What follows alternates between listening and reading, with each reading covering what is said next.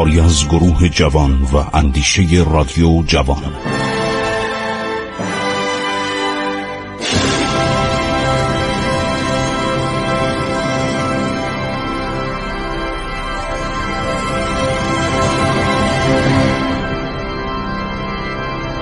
بسم الله الرحمن الرحیم.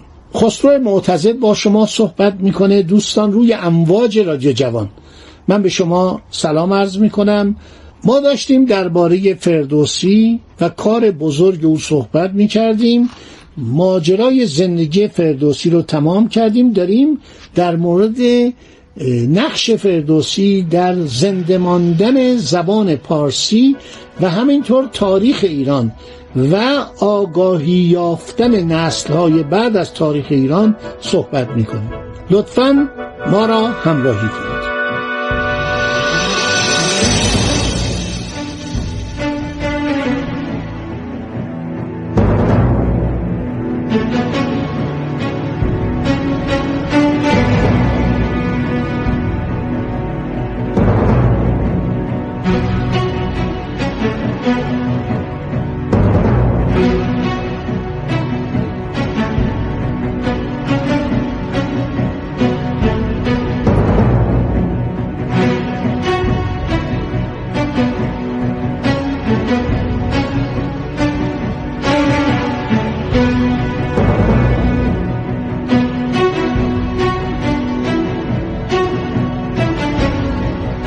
اوراد اول پادشاه اشکانی که بین سالهای 57 تا 37 پیش از میلاد پادشاهی می‌کرد تاریخ را بسیار دوست میداشت. آمد. خودش تاریخ به زبان یونانی نوشت. چون زبان یونانی بعد از اسکندر در ایران رواج پیدا کرده بود. فرمان داد که تاریخ هخامنشیان را از روی اسناد آشوری تدوین کنن. آشوری ها مردمان دانشمندی بودن. امپراتوریشون از بین رفته بود ولی تاریخ نویس داشتن. و سوریانی ها یعنی مردمان سوریه. اونا هم خیلی علاقه به علم تاریخ و نجوم و مسائل دیگه داشتن. اینا تاریخ هخامنشیان بس اوراد برداشته تدوین کرده. در دربار ساسانیان سالنامه های رسمی بوده که وقایع رو روز به روز در آن می نوشتن مثل سالنامه های چین. الان شما تشریف ببرید در پکن در عرض شود پایتخت چین که اسمش هم عوض شده. یه پایتخت اسم چینی گذاشتن روش. وقتی میرید در پکن شما میگید آقا من سالنامه سال مثلا 600 میلادی رو می‌خوام. در اونجا میرید درباره ایران داره. گزارش یوهن تیسیانگ یک سیاه و دیپلمات چینی بوده. زمان عرض شود اواخر ساسانیان به ایران اومده. ما دوران اشکانیان با چین رابطه داشتیم. تو سالنامه هاش همه اومده. ما یک همکلاسی داشتیم در تهران به نام کوبای چیهاندا در دانشگاه تهران سالهای چهل تا چهل سه چهل و چهار. ایشون زبان فارسی رو مثل من و شما صحبت می‌کرد. خیلی زحمت کشیده. این رفته سالنامه های چینی رو چون زبان چینی هم می‌دونست. استخراج کرده رساله دکتریش در دانشگاه تهران با خانم دکتر شیرین بیانی. همین روابط ایران و چین بوده. که من حالا یه براتون می‌خونم. ببینید از ایران چی نوشته؟ یک بارم فکر کنم خونده باشم. تو دوران ساسانیان اشاره به این گزارش های یوهنتیسیان سفیر یا تاجر چین در ایران کردم. خب این گزارشش خیلی جالبه. نامه هایی که بین پادشاهان اشکانی و پادشاهان عرض شود که چین خاقان چین مبادله شده. حتی قرار بوده ازدواج هم بشه. یه ازدواج سلطنتی انجام بشه. یکی از نکات جالب اینه که فرزندان یزگرد سوم فرار کردن به چین. اونجا موندن یه شاهزاده خانم ایرانی هم قبرش الان در یکی از نواحی چین مثل تورفان هستش. یه اوراقی هم در اونجا به دست اومده از اوراق مانویان ایران. اینا شیرینی های تاریخه. آدم وقتی تاریخ می‌خونه لذت می‌بره. یه فرانسوی بود در کیش میومد زبان فارسی مثل من و شما صحبت می‌کرد. این من یه روز داشتم صحبت که می‌کردم در یه کنفرانسی. این درباره مانویان چقدر اطلاعات داشت؟ گفت اینا رفتن در فرانسه در چین در کشورهای دیگه. و خیلی قشنگ واقعا اطلاعاتش فوقالعاده بود. خب پس گفتیم مثل درباره چین در درباره ساسانیان سالنامه های رسمی بود. وقایع را روز به روز در آن می نوشتن در خزانه سلطنتی تیسفون نگهداری می کردن کتابخانه خیلی مفصلی بوده. هر پادشاه ساسانی که به تخت می نشست در مجلس تاجگذاری او تاریخ ساسانیان را از آغاز تا زمان وی می که آقا مملکت تو بشناس ببین تو چند تا استان داری چند تا ایالت داری مملکت تو از کجا تا کجا ادامه داره طبقات مردم کیان اقوام کیان همه اینا رو باید پادشاه گوش بده و کسب اطلاعات بکنه. خب پادشاه که میمرد با همان لباس سلطنت در همان حالت مرگ تصویر او را میکشیدند بر آن کتاب میافزودند کتابی است به نام سوور ملوک فورس یعنی تصاویر پادشاهان ایران. این کتاب تا 300 سال بعد از ساسانیان دست به دست می شده در دربار بنی امیه بوده. بعد از آنم در دربارهای ایران اون زمان بوده تا مفقود شده از بین رفته. کاغذ چینی عالی نقاشی رنگی 25 پادشاه ساسانی و دو ملکی ساسانی پوراندخت و آزرمیدو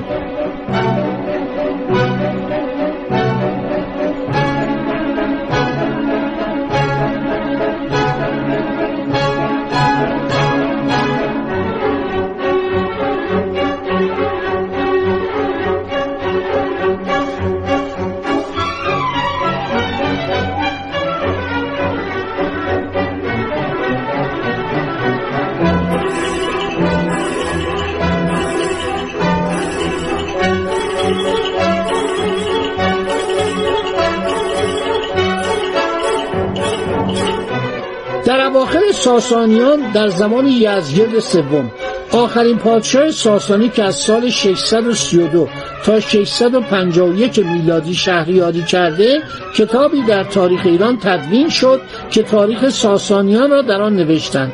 داستانهای تاریخی ایران را که در اذهان مردم مانده بود بر آن افزودند. آن را خداینامه نام کردند. نسخه این کتاب به زبان پهلوی در ایران به صورت دستنویس به صورت خوشنویس چاپخونه که نبود با دست می نوشتن فکر کنید مثلا دو هزار تا از این نوشتن و دادن برای بزرگان برای طبقات بالا اسپه بدان ویسپوران موبدان اون فرمانداران اون استانداران شهربانان برای این کسایی که افرادی بودن که وجوه اهالی بودن. کت خدایان مثلا واستریوشان سالار یعنی رئیس کل کشاورزان. خطاقشان سالار یعنی رئیس کل صنعتگران و پیشوران و بازاریان. خب این کتاب منتشر شد. منشه این داستان یک قسمت کتاب اوستا بود بعد مربوط به زمانی که ایرانیان و هندیان یعنی آریاهای قدیمی هنوز از یکدیگر جدا نشده بودند. زیرا که همان اسامی و وقایع در کتابهای هندیان نیز یافت می شود قسمت دیگر افسانه ها و داستان های ملی مال مردم مختلف ایران است. مال اقوام مختلف ایران است که به مرور زمان در آن تغییرات راه یافته بود. آثار این داستان ها از نیمه دوم قرن پنجم میلادی در ادبیات ایران ظاهر شد. پس از اسلام دانشمندان ایران که به ستایش نیاکان خود علاقه بند بودند کتاب خدای نامه را چندین بار به نظم و نسل عربی ترجمه کردند. شما می‌دونید که اعراب محل شعر بودند. علاقه داشتن. وقتی یک شعری خوانده می‌شد می نشستن گوش می‌دادن. حتی مجالس مناظره تشکیل می‌دادند خب آن ترجمه ها را سیر الملوک نام نهادند. سپس که سلسله های ایرانی در مشرق ایران تشکیل شد برای استحکام پایه ملیت ایرانی در صدد برآمدند که خدای نامه یا خدای نامک را به فارسی ترجمه کنند. از آن جمله مسعودی مرزی مسعودی اهل مرو بوده. شاعری بوده که ما نمی‌شناسیم چندان. ولی پیش از قرن چهارم هجری زندگی می‌کرده ابتدا یوسف زلیخا رو به نصب کرده. می‌گویند فردوسی هم یوسف زلیخا رو به نصب کرده ولی محققان جدید این نظریه رو رد کردن میگن این کتاب منتصب به فردوسی نیست. اشتباهی و شاید شاعری خواسته این کتاب به اصطلاح مرتوجه واقع بشه در زمانی که مقام فردوسی خیلی بالا رفته بود گفته فردوسی یوسف زلیخارم سروده. در صورت این مسعودی مبزی اولین کسیه که کتاب یوسف و زلیخا رو به نزد درآورده و بعد اومده خدای نامک رو به فارسی ترجمه کنه. پس از او ابوالمعید بلخی از شعرهای دوران سامانیان که او نیز داستان یوسف و زلیخا رو نصب کرده اومده این داستانها رو به زبان فارسی نقل کرده. یعنی داستانهای دوران ساسانی رو اومده به زبان فارسی نقل کرده از زبان پهلوی ترجمه کرده. چون زبان پهلوی شباهت به زبان فارسی داره. خیلی شباهت داره. کلمات خیلی شبیه. سپس ابو علی محمد ابن احمد بلخی این کار رو کرده. بعد شاهنامه ابو منصوری به فرمان ابو منصور محمد ابن عبدالرزاق و به دستیاری کت خدای پدرش ابو منصور ابن احمد ابن عبدالله ابن جعفر ابن فرخزاد ایرانی بوده. ببینید اسامی رو نگاه کنید می‌رسه به اسم ایرانی. آن را به نصر فارسی فراهم کرده بود. دقیقی شاعر معروف به نظم این کتاب همت گماشت که کشته شد. به دست غلامش کشته شد. عاقبت این کار به دست فردوسی انجام گرفت. ظاهرا فردوسی هم متن پهلوی و همینطور متن ترجمه فارسی ابو منصوری را در دست داشته. مدتهای مدید برای یافتن متن پهلوی آن کوشیده از خود چیزی بر آن نیفزوده همسر فردوسی زن باسوادیه. یعنی زنی است که احتمالا زبان فارسی پهلوی می‌دونسته. همه عرفا نویسندگان محققان اشاره کردند که همسر فردوسی متون پهلوی رو به زبان فارسی آن زمان که ما بهش فارسی بعد از اسلام یا فارسی دری ترجمه می‌کرده. خب دوستان این مطالب رو تا همینجا به خاطر داشته باشید تا انشالله طی برنامه آینده ضمن سه چهار برنامه این مبحث رو به پایان برسانیم. چون خیلی مرتوجه شما واقع شد منم سعی کردم آنچه درباره فردوسی و شاهنامه هست به نظر شما و به گوش نازنین و عزیز شما برسانم. خدا نگهدار شما باد. عبور از تاریخ.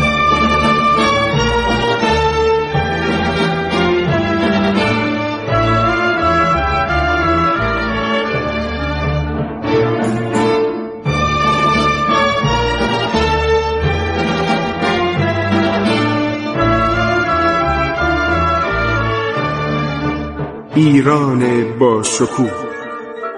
2800 سال تاریخ.